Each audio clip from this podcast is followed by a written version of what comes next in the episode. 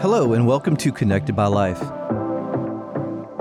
I'm your host, Shawn-Paul Harrison. Connected by Life was created to have engaging conversations about important topics that impact physicians and our clinical stakeholders in regards to organ and tissue donation and transplantation.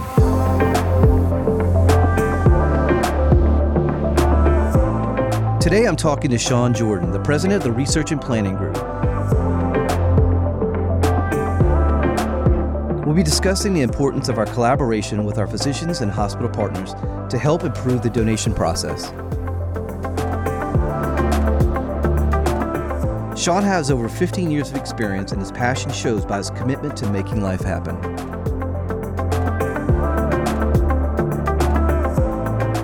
Sean, it's a privilege to welcome you here to the podcast. You know, I'll say this, man. I have been inspired for over 10 years by the work that y'all been doing out throughout the nation. And, you know, you and I met over 10 years ago whenever you all conducted LOPA's first family service survey. That's right. And so then we followed that up. That was really exciting project. And then, you know, I was formally more involved with the hospital partners, specifically the physician survey that we did in 2013 and then we did it again in 2016, and then we followed up with it in 2022. So we have had countless conversations over the years, and I'm just grateful to share one of these discussions today on the podcast. So welcome. Well, thank you. And I'll, I'll just mention as well, beyond the studies that we've done, you've always been great about calling me up with ideas and wanting to bounce things off of me. And I've always appreciated that interaction. It's great to talk. Well, I appreciate you taking those phone calls.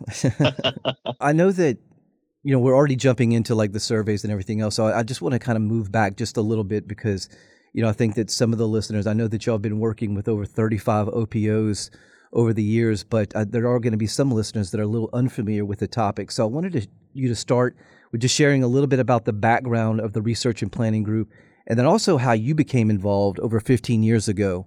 So if you'll just start there. Wonderful. Well, the Research and Planning Group is uh, the name of my company. We're based in St. Louis, Missouri, and we've been around for 40 years.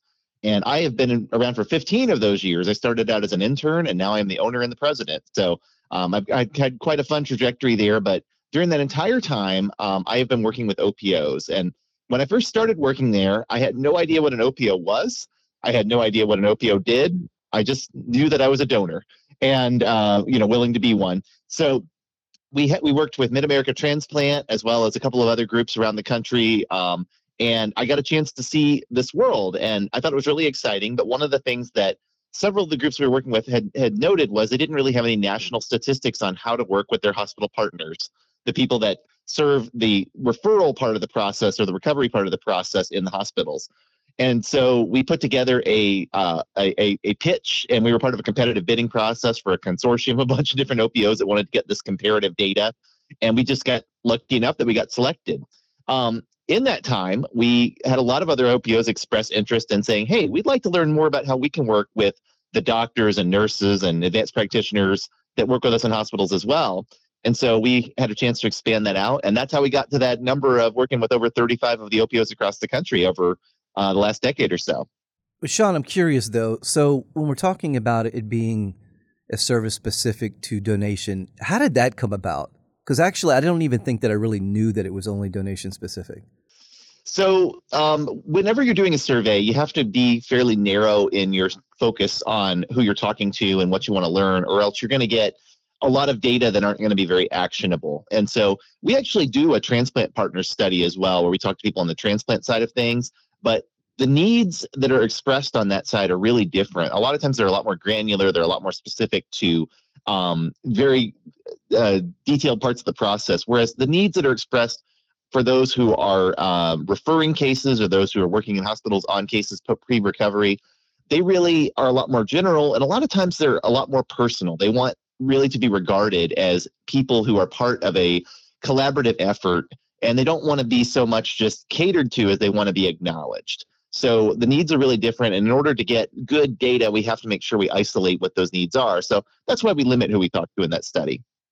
Well, the other thing is too, and I know that you and I have talked about this before, is that, and you know, don't take offense to this because we've already talked about it, but when some people hear the word survey, you know, they automatically just become a little bit numb to it. And you know, obviously, I know that I speak for just countless people as far as for the the surveys that y'all provided and the feedback and the difference that it's making. But if you could share, like, what does make your survey so different and so successful? Well, I remember we we hold these things called best practices summits where we invite all the OPOs that participate in the study to get together. And we invited some presenters uh, a few years ago, and one of them got up and actually said, "You know, on my way here, I got all these different surveys. One from the the airline, one from the hotel, one from the rental car company." Um, and I, I think it's a good point that we get a lot of surveys. We get inundated with them day in, day out. The difference between a survey like those and a survey like ours, however, is that those tend to be more transactional. So those are focused on what happened in a very specific service encounter. Whereas what we're doing is we're measuring relationship. What is it like to work with an OPO in the hospital? And what are they doing that makes your life harder? What are they doing that makes your life easier? And how can that be improved? So the kind of survey that we do is not administered by a computer. We actually have human beings, interviewers that call folks up and talk to them on the phone and go through a conversational interview that's both um, I'm going to use some statistical words here that are, are descriptive, but uh, you know, I hope I don't put anybody off. They're both qualitative and quantitative, and I always say if you have trouble keeping those two words apart, I know statistics class is hard for some folks. Um, qualitative has an L, and that L stands for listening, and listening is all about hearing what individuals think and feel quantitative has an N, and that N stands for numbers. And quantitative is all about talking about a group of people with descriptive statistics. So we like to be able to offer both of those kinds of data because we're talking to a really, really small and highly qualified group of people.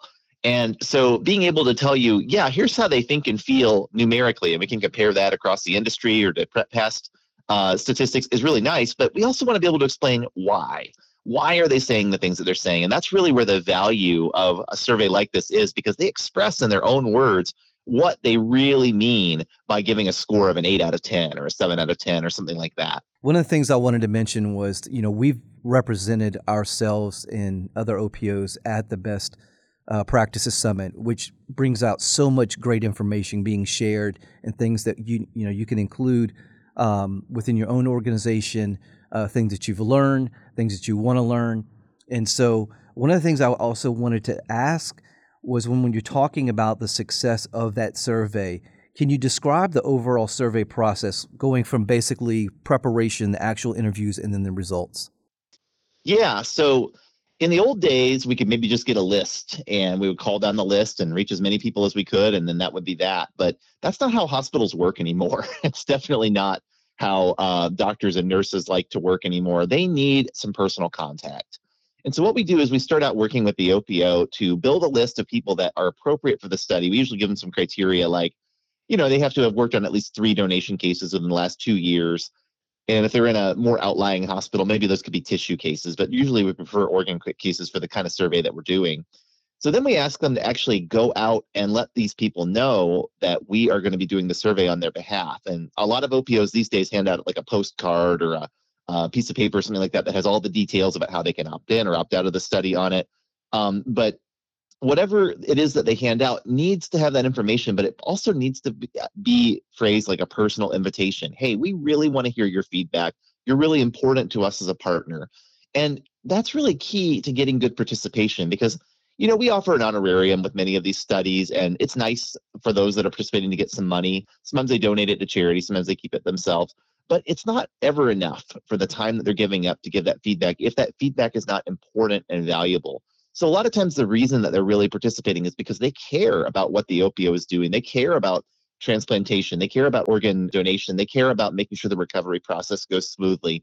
And they want to see lives benefited through it. So they need to be invited. They need to know that their feedback is not just going to go sit on a shelf somewhere or be in a data dashboard, but it's going to actually be something that's going to be used and read and thought about and ideally responded to. And so we we like to make sure that that invitation process is personal so that once we start calling, they have no idea who the research and planning group is or RPG as we're often known um, they they hear that we're calling. It doesn't mean anything to them, but they hear we're calling on behalf of LOPA, for example. Uh, then they're much more likely to pick up the phone, take our call, and go through the lengthy interview that we put them through. It lasts about 15 to 20 minutes. Well, I think it's a great point when you're talking about the preparation of it being very intentional and making sure that this is not just something that we're asking of them, but the reason of why this is being asked of them because they're important. They're an important part of the process. And one of the things that you know you hear a lot, especially you know, at the summit and things like that, is that, you know, when you're asking someone for something, make sure you're going to do something with it. Like you said, it's not just sitting on a shelf, you know, and I think that that's awesome, you know, uh, being proactive with that information that they're being provided. So now that you've talked more about the preparation and going into the interviews itself, I think that that's a really uh, important aspect of this because it is very personalized. Absolutely. And, you know, one of the things about talking to real people um, when you when you look at online surveys, and in my industry where we do a lot of online surveying for hospitals and healthcare systems and other types of clients beyond OPOs, you sometimes wonder if the data are real. And there's a good reason why you wonder that because there is a lot of fake data out there these days. And um, I've heard estimates that as much as 40% of online survey data that's coming from professional sources is fake respondents. And that's alarming and that's really scary. But with a study like this, we're talking to people that actually have had real experiences, and you can tell because you can look at the data and they're talking about the things that are actually going on. And a lot of times they'll tell us things that we don't understand as analysts, and then we'll go and talk to the OPO, and they'll go, "Oh no, we know exactly what was going on in that in that situation, and we know why they're mentioning that." But the key to getting them to be that open is we uh, also promise anonymity and confidentiality, which can be a little frustrating sometimes because sometimes you would like to know who said some some certain things, although you can often guess but it also allows them to be a little bit more open if they feel like there's no reciprocity in what they're going to say. The most that we'll ever drill down on data is maybe saying what hospital it came from. And that's even then only if we can make sure it's not going to inadvertently reveal someone's identity. But having that anonymity and that uh, confidentiality and that third party interaction really does improve the quality of what they're willing to say. There's so much data. And I'd like to talk about, you know, how long that takes to compile all that information because y'all do you know the the grading scale and everything else and you're also providing that real-time feedback in some of the comments that are made but i just think that you know it's such an amazing process for you all because you know you're actually having those conversations and they feel comfortable and they're able to share experiences and also you know i know that it's an anonymous survey but the thing is too is that sometimes you know whether or not it's something good or something bad it's something that you can really address and hone in on and so, uh, you know, I think those are some of the things that you're able to provide other OPOs that it's benefiting these hospitals. It's benefiting our hospital partners, our physicians, and also those families that are being taken care of. Yes. And, you know, earlier in my life, uh, I actually began my career as a journalist. And as a journalist, uh, to write a story for a newspaper or a magazine, you have to go out and you have to get sources. You talk to a few people and then you print what they said, and that's your story the hard and fast rule in journalism was I needed to talk to three people. And if it was a controversial issue, I needed to talk to somebody for it, somebody against it, and somebody in the middle somewhere. Well, in a in a survey, we're doing basically the same process. We're trying to find the story. We're trying to see what is thematic of what a lot of people think. But we're not just talking to three people. Our minimum is generally 30.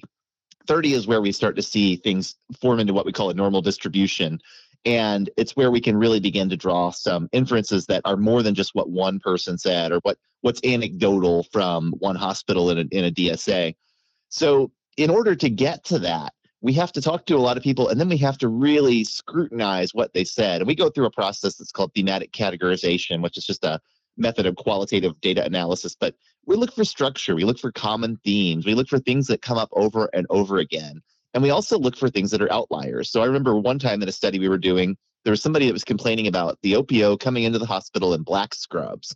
And they thought that was just absolutely horrible that an OPO would come in wearing black scrubs because of the sensitivity to, you know, black being a color of death.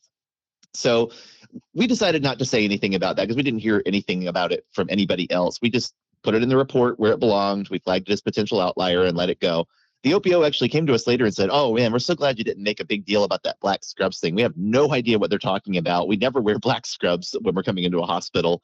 That was just a weird comment." So you have to be careful that you don't take those things that are really salacious or juicy or and interesting and make too big a deal about them. What you're looking for instead is what are the common things that people have to say or what are the things that some people are saying and other people are not? A great example that we see often is we'll have some people say, you know, that OPO, they're really wonderful communicators. They communicate so well. And then we'll have another group of people saying, man, that OPO, they never communicate with us. So that disparity is what the story is that some uh, representatives or some hospitals are, are making sure that information is going really smoothly and others are not and shoring up that disparity is really what the action is. Well listen man i really appreciate this uh, this first episode. You know this is where i really wanted to to lay the groundwork for you know what the research and planning group was, the services you all provide, and the surveys. And in the next episode, we're going to really get in more to a, a, granular aspect of things and kind of talk about some trends. So thank you for being here today, Sean. I look forward to our next time. It's my pleasure. Thank you. Thank you for listening, and thank you for being someone that truly cares about organ and tissue donation. It matters. You can register as an organ, eye, and tissue donor anytime at registerme.org. If you enjoyed this episode, please subscribe to Connected by Life on your favorite podcast app. And remember, you're a light worker. Keep shining.